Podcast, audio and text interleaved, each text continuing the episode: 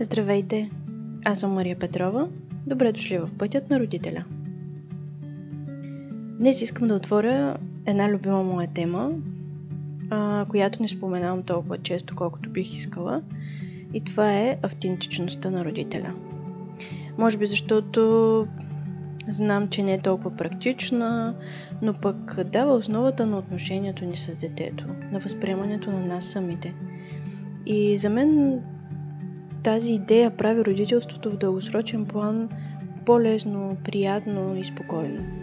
Ще се опитам да дам много примери за това какво е автентичността и какво не е и как можем да я ползваме в живота си, дори не само в отношенията с децата си. Но преди това, нека отново да ви споделя няколко начина, по които може да подкрепите работата ми. Това, което правя тук, се надявам наистина да е полезно, но и се радвам, когато видя вашата признателност, било то с подкрепа с малка месечна сума в Patreon или с едно виртуално кафе, което може да ме почерпите в кофи или пък с поделяне на постове, с разпространяването на епизодите за други родители. за мен това е важно, защото подкаста се развива, достига до повече хора и усещам, че това, което правя, носи смисъл и дава принос към всички, които сме на този път, който всъщност не е много лесен. И благодаря и на всички, които се свързват с мен, които ми пишат. И благодарение на вашите въпроси и на вашето доверие имам все повече и повече теми, които бих искала тук да споделям и които са провокирани от реални истории. И така, какво влагам в думата автентичност? Това е да бъдеш откровен със себе си и детето си в а, всеки един момент. И то особено в предизвикателните такива. Със сигурност не говоря за това да викаме, когато ни се вика, да плачем, когато ни се плаче, защото силните емоции от наша страна като възрастни могат да объркат много детето. Особено ако са предизвикани от него и не са обяснени след това. Но това е по-скоро да познаваме себе си, нуждите си и да можем да ги изразяваме спокойно и свободно. Това не е лесна задача, защото изисква повече работа с нас самите.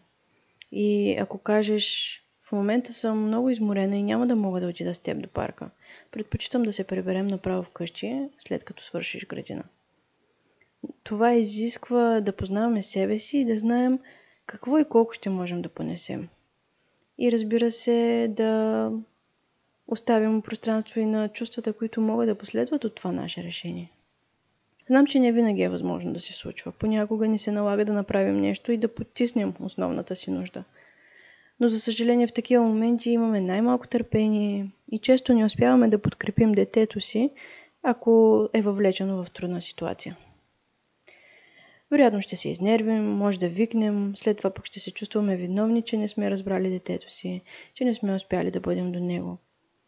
Но ако кажем, съжалявам, скъпа моя, днес имах труден ден и съм изморена. Затова и търпението ми е по-малко. Бих искала да се приберем, да поиграем вкъщи и да имаме една по-спокойна вечер. Искам да тръгваме.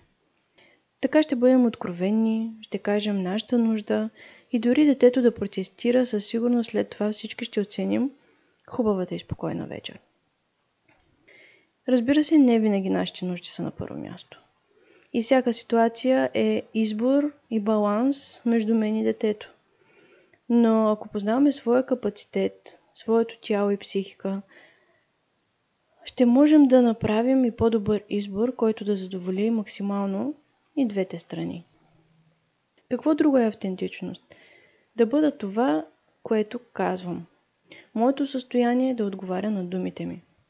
Например, ако детето иска да прочетем книга сега, но аз съм започнала да върша нещо, което не искам да оставям наполовина, но пък знам, че книгите са важни и че когато детето иска, не е добре да му отказвам, искам да възпитам читател и примерно да кажа, оф, добре, айде, нека да четем.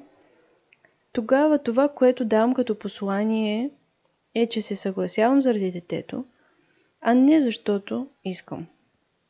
Ще чета без желание и детето ще усети това. Да, той едва ли ще ни каже, О, не искам да четеш сега, виждам, че не ти се прави, не ми е приятно. но ще остане с това чувство нежеланието на мама да бъде до мен сега. Но въпреки това го прави. И в детето ще останат въпроси защо мама се съгласява да прави нещо без да иска. Явно книгите са нещо, което мога да ползвам за вниманието й.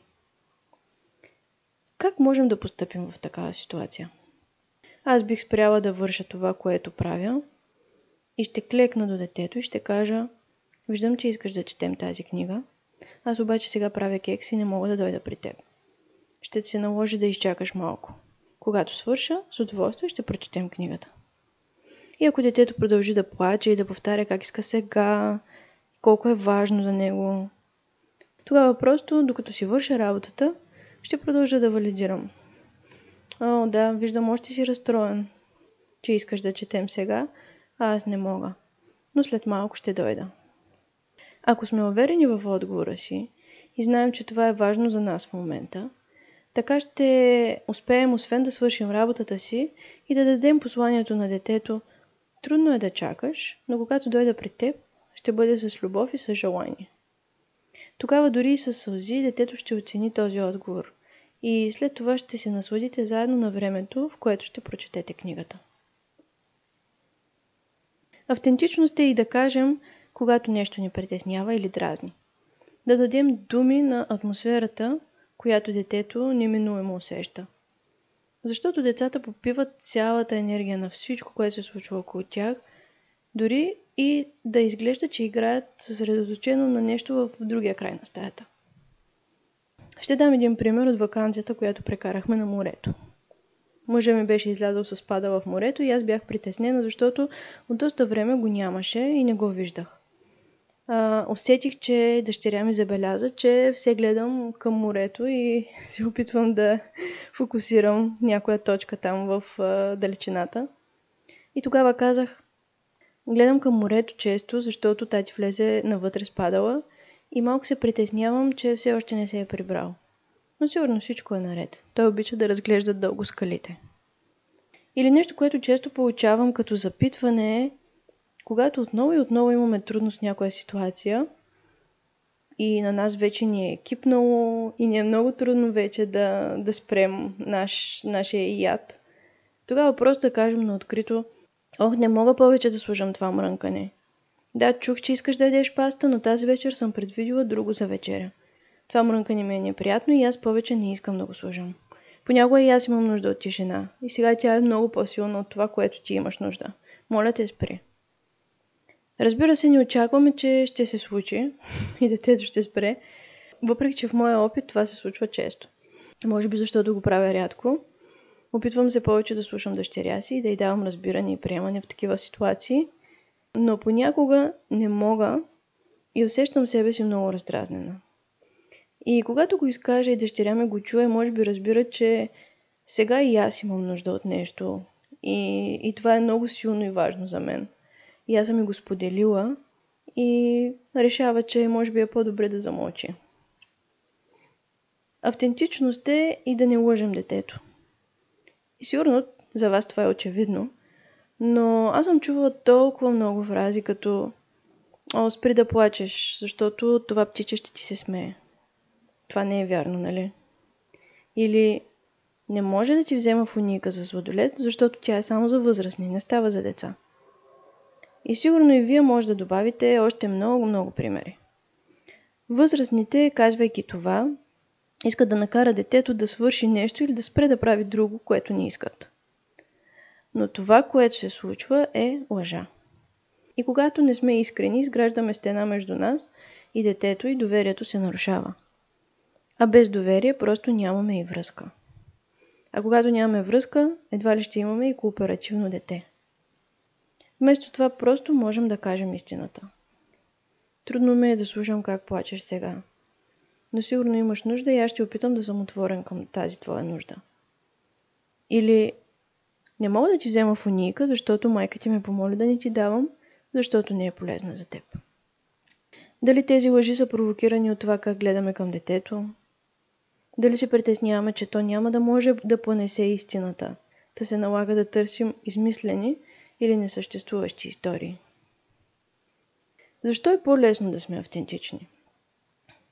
Защото няма нужда да мислим постоянно за нови фрази, техники, игри, за да въвлечем детето си в процес или да го накараме да свърши нещо. Няма да има нужда да му купуваме и тази играчка, за да спре да плаче в магазина, или да го лъжем за изненадата, която уж го чака у дома, за да се пребере по-бързо. И след това ще се налага отново и отново да измисляме нещо друго, за да има винаги стимул да върви към вкъщи, без да плаче, например. А вместо това можем просто да бъдем открити. Да, това не винаги ще ни донесе усмивки и съдействие, но в дългосрочен план детето ни ще изгражда по-силно доверие и осъзнатост за света, в който живее. И ще започне да познава себе си повече и да учи как само и то да заявява своите нужди и желания. Също така автентичността дава спокойствие, защото няма нужда да контролирам това, което не е в моя контрол. Да спра детето си да плаче или да го накарам да заспи. Мога да запазя енергията си за нещо друго. Истината е, че всички тези емоции, които се опитваме да спрем с различни стратегии, ще излязат отново рано или късно. Детето има нужда да ги изкара без значение дали ще е за щупената бисквитка или по-късно за избора на вечеря или пък когато си ляга за грешната пижама, която сме взели и предложили. И колкото повече потискаме тази нужда и ние даваме възможност да се разреши и да излезе и да се задоволи, толкова по-дълго ще ни е трудно и на двамата. А какво да правим, когато сме свидетели на други възрастни, които не са автентични с детето ни? Например, дядото на детето му казва «Ще те чуят съседите как плачеш». Или «Оставя тази пръчка, че тя не е за деца».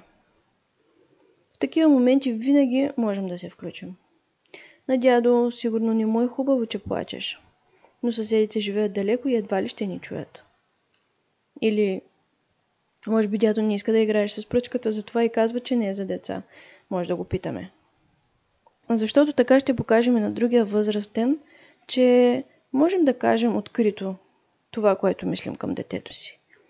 И че това, на което искаме да научим детето, е живота. За жалост, ние и като възрастни трудно казваме истината. Трудно споделяме своите усещания, трудности и нужди. Но това може да е пък една покана да погледнем повече към себе си и да дадем този подарък и на нас. С този епизод не изчерпвам въпроса какво е автентичност, но искам да оставя тези примери за, за да нормализирам, че това да бъдем себе си е в полза на детето ни. Да погледнем към него като личност, която ще разбере и ще може да оцени това, което споделяме – че можем да си позволим вълността да бъдем уязвими и да кажем какво харесваме или не. И това не ни прави лоши родители. Или пък а, да слушаме своята интуиция и да вземем решение спрямо всички фактори, а не само спрямо волята на детето си. Защото в дългосрочен план това е свързване, дълбока връзка, в която ние се откриваме пред детето ни и поставяме основите на доверие между нас и дори помага за преоткриване на личността ни, на нашата собствена личност. Това, което харесваме и което можем да понесем, което ни е важно. Поне моят път ме води на там. Надявам се това да е полезно за вас. Ако този епизод ви е харесал, може да се абонирате за канала ми, така ще имате достъп до всички епизоди и няма да пропускате новите. Вече има записани десетки епизоди за едни от най-предизвикателните моменти в родителството. Споделете ми и вашите преживявания и мисли, които провокира във вас тази информация. Може да го направите в лично съобщение във Facebook, Пътят на родителя и в Instagram The Parent Path. Може да разкажете и ваши казуси, за които сте в задънена улица и търсите друг прочет, друга перспектива. Повече информация по тези теми може да намерите в социалните мрежи. Благодаря ви за доверието. До скоро!